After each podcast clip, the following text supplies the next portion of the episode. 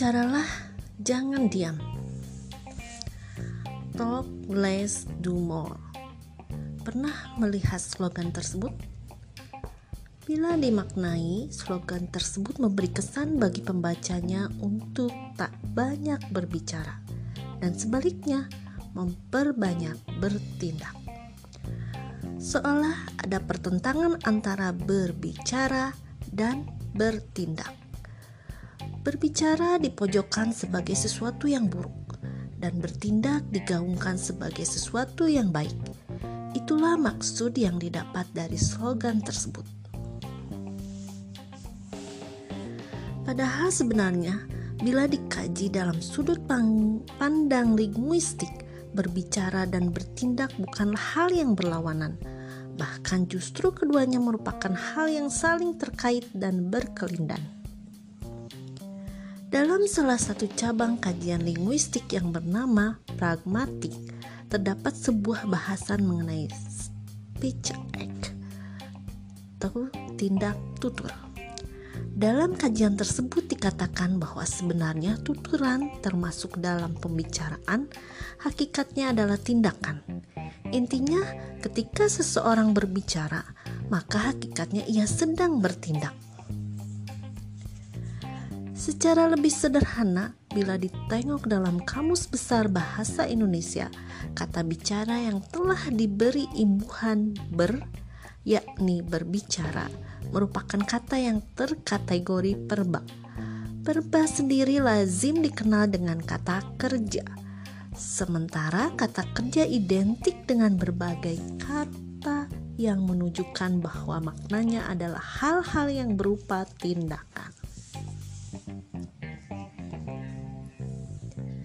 Sayangnya, karena tak banyak orang yang memahami ini, akhirnya mereka mengalami kesalahan berpikir. Mereka akhirnya merespon kampanye Talk Less Do More dengan memperbanyak diam, kendati memiliki banyak hal baik untuk dibicarakan. Bahkan lebih patah lagi, mereka bahkan menghujat orang yang banyak bicara, tak peduli baik atau buruk yang dibicarakannya, karena dalam pikirannya berbicara dianggap tak berguna.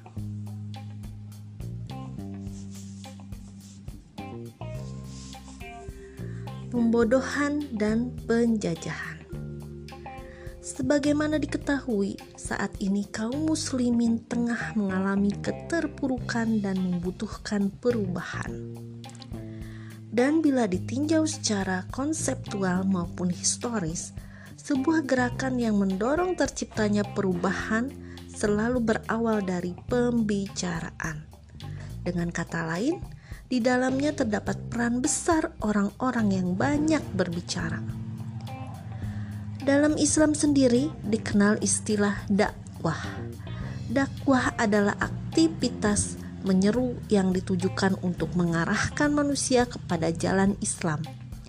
Dakwah adalah perkara penting yang diulang-ulang perintahnya berkali-kali dalam Al-Quran.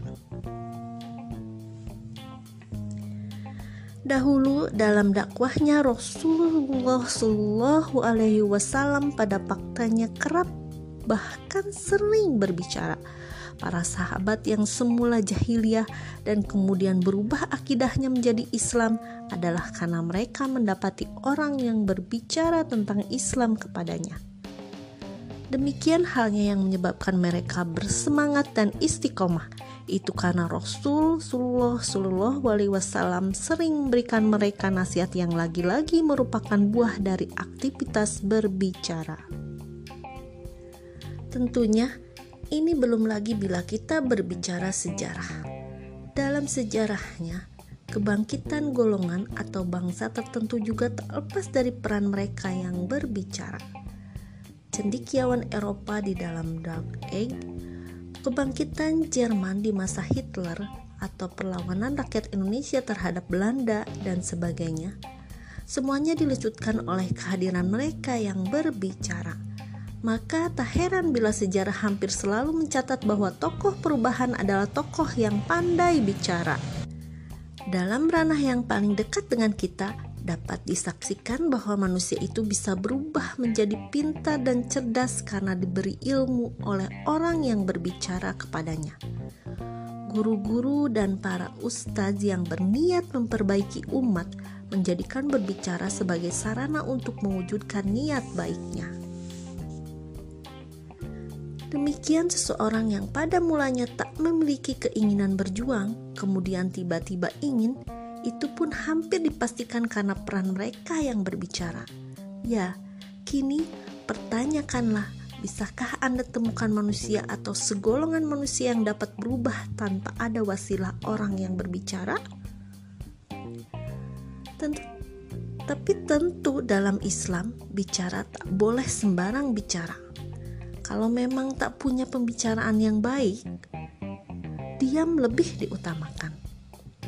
Tapi selama kita masih memiliki hal-hal yang baik, maka bicara adalah keharusan. Terlebih dengan kenyataan bahwa umat Islam saat ini terpuruk dan memerlukan kebangkitan dengan tegaknya khilafah Islamnya. Tentunya muskil khilafah Islamiyah dapat tegak tanpa sebelumnya dilatari kesadaran umum mengenai rusaknya sistem demokrasi kapitalis dan pentingnya keberadaan khilafah Islamiyah di tengah-tengah kaum muslim. Dan alangkah muskil pula kesadaran umum itu dapat terwujud tanpa kehadiran orang-orang yang berbicara tentang hal tersebut ke tengah umat. Ya, muskil. Maka kesimpulannya, apa maksud dari kampanye Talk Less Do More itu? Jelas, jawabannya hanyalah pembodohan berbalut penjajahan. Berislam berarti bicara. Sejarah telah membukti bahwa peradaban Islam yang agung ini pun pada mulanya berdiri melalui para pendakwah yang banyak menggunakan lisannya untuk mengeluarkan kata-kata yang terbaik. Dalam Al-Quran, Allah Subhanahu wa Ta'ala memuji para pengemban dakwah. Siapa yang lebih baik ucapannya dibandingkan dengan orang-orang yang menyuruh manusia ke jalan Allah dan melakukan amal solih, serta senantiasa berkata, aku adalah termasuk ke dalam golongan orang-orang muslim. Quran Surat Pusilat ayat 33 Sejak diutus menjadi Rasul, Nabi Muhammad Wasallam menjadikan dakwah sebagai poros kehidupannya. Waktu-waktunya banyak dihabiskan untuk menyampaikan seruan kepada orang-orang di sekitarnya, hingga kemudian banyak yang membenarkan seruannya dan masuk ke jalan Islam. Sahabatnya Abu Bakar Ashidik dikisahkan suatu hari bertemu Rasulullah Shallallahu Alaihi Wasallam. Abu Bakar saat itu bertanya kepada Rasulullah. Dalam pertemuan tersebut, Abu Bakar menanyakan ketidakhadiran Rasul pada majelis kerabatnya yang masih musyrik dan mengkonfirmasi kebenaran suatu kabar mengenai Rasul, "Wahai Abu Qasim, tadi aku tidak melihatmu ada di majelis kaummu, sementara mereka menuduh bahwa engkau mencela nenek moyang mereka."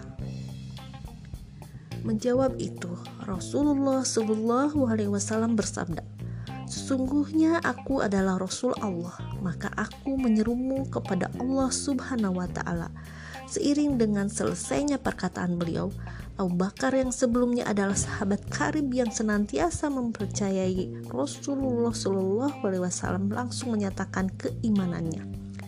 Selepas itu Abu Bakar langsung mendakwahkan Islam kepada Utsman bin Affan, Tolhah bin Ubaidillah, Jubair bin Awam, dan Sa'ad bin Abi Waqqas hingga mereka semua menyatakan keislamannya. Esok harinya Abu Bakar menemui Utsman bin Maz'un, Abu Ubaidah bin Al-Jarrah, Abdurrahman bin Auf, Abu Salamah bin Abdul As'ad dan Arkom bin Abil Arkom hingga mereka juga masuk Islam. Selain Abu Bakar, Para sahabat yang lain pun punya keteladanan yang luar biasa yang menunjukkan bahwa sebagai muslim mereka sekaligus seorang pengemban dakwah. Lihatlah bagaimana sosok Abu Zar Al-Ghifari salah seorang sahabat Rasulullah Wasallam ini selepas masuk Islam langsung tergerak untuk menyerukan Islam ke sekitarnya. Saat itu, selepas keislamannya, Abu Zar pergi ke Masjidil Haram dan meneriakkan dengan sekeras-kerasnya kalimat syahadat. Padahal di Mekah, Abu Zar tak punya sanak keluarga satupun. Akibatnya saat itu kaum Quraisy mengepung Abu Zar dan memukulinya hingga rubuh. Namun hebatnya mental pendakwah sejati yang dimiliki Abu Zar membuat semangat dakwahnya tak ikut rubuh ia yang kemudian pulang menuju kaumnya mendakwahkan Islam di sana. Suku Gifar dan suku Aslam yang jumlahnya cukup banyak berhasil mendapatkan hidayah Allah Subhanahu wa taala melalui wasilah Abu Zar. Di antara para sahabat yang paling pandai dalam berbicara ada juga Mus'ab bin Umair. Beliau merupakan utusan Rasulullah SAW kepada rakyat Yasrib yang saat itu merupakan cikal bakal dari pondasi peradaban Islam. Mus'ab mendatangi banyak kepala suku di daerah Yasrib dan mengajak mereka ke dalam Islam dengan sabar. Tiga tokoh besar di daerah Yasrib, yakni Usaid bin Hudair, Sa'ad bin Ubadah dan Sa'ad bin Mu'az jatuh pada pangkuan Islam melalui wasilah lisan Mus'ab. Dikisahkan bahwa suatu ketika sedang berdakwah Mus'ab disergap oleh kepala suku Bani Abdul Ashab yakni Usaid bin Hudayr. Ia murka dengan kedatangan Mus'ab yang mengajarkan sesuatu yang ia anggap bertentangan dengan keyakinannya. Ia kemudian membentak Mus'ab yang saat itu ditemani As Asad bin Juroroh apa maksud kalian datang ke kampung kami ini? Apakah hendak membodohi rakyat kecil kami? Tinggalkan segera tempat ini jika tak ingin segera nyawa kalian melayang. Dengan tenang, Mus'ab tak balas membentak, tapi mempersilahkan usai duduk sebentar dan mendengarkan dakwahnya. Kenapa Anda tidak duduk dan mendengarkan dulu? Seandainya Anda menyukai nanti, Anda dapat menerimanya. Sebaliknya, jika tidak, kami akan menghentikan apa yang tidak Anda suka itu. Ujar Mus'ab menjawab bentakan Usaid. Hingga kemudian Usaid bersedia dan mendengarkan dakwah Mus'ab. Hingga kemudian apa yang disampaikan Mus'ab dapat mengena pada akal dan hati Usaid hingga ia menyatakan keislamannya. Alangkah indah dan benarnya ucapan itu. Dan apakah yang harus dilakukan orang yang hendak masuk agama ini? Subhanallah, demikianlah bagaimana para sahabat yang notabene generasi yang hidup bersama Rasulullah dan dimuliakan pula oleh Allah dan Rasulnya menjadikan bicara sebagai bagian dari aktivitas penting dalam keislamannya. Selain aktivitas Nabi Shallallahu Alaihi Wasallam dan para sahabatnya, sesungguhnya berbicara yang dalam hal ini berdakwah adalah perkara yang juga dilakukan oleh para nabi dan rasul terdahulu. Sampai sini, masihkah ada yang meremehkan aktivitas bicara? Dikutip dari buku Parodi Kapitalisme karya Parhan Al-Muttaqi. Música